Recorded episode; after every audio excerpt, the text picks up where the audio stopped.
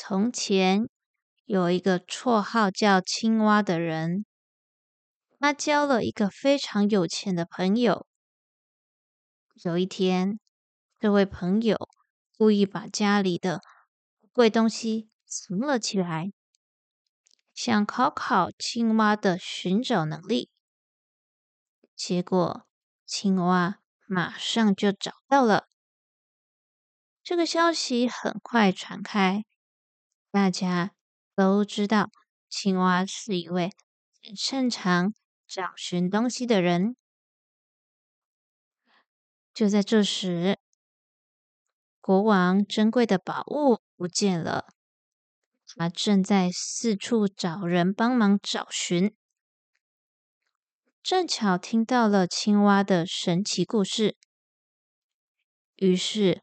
国王命令青蛙在指定的时间内找出宝物。青蛙接到国王的命令后，却一直待在家里，直到最后一天，深深的叹了一口气。原来有一位小偷，从前几天就一直悄悄的观察着青蛙。青蛙那声深深的叹气声，竟然和小偷的名字是一样的音，让小偷以为青蛙已经发现是他偷的。于是，小偷跑出来承认是自己偷的，并告诉青蛙，宝物就藏在莲花池。请求青蛙不要告诉国王是他偷的。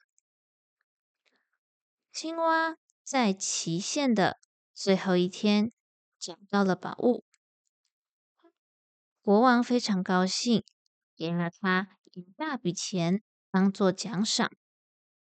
而因为青蛙曾经帮助过小偷，所以小偷也常常在青蛙遇到困难时帮助他。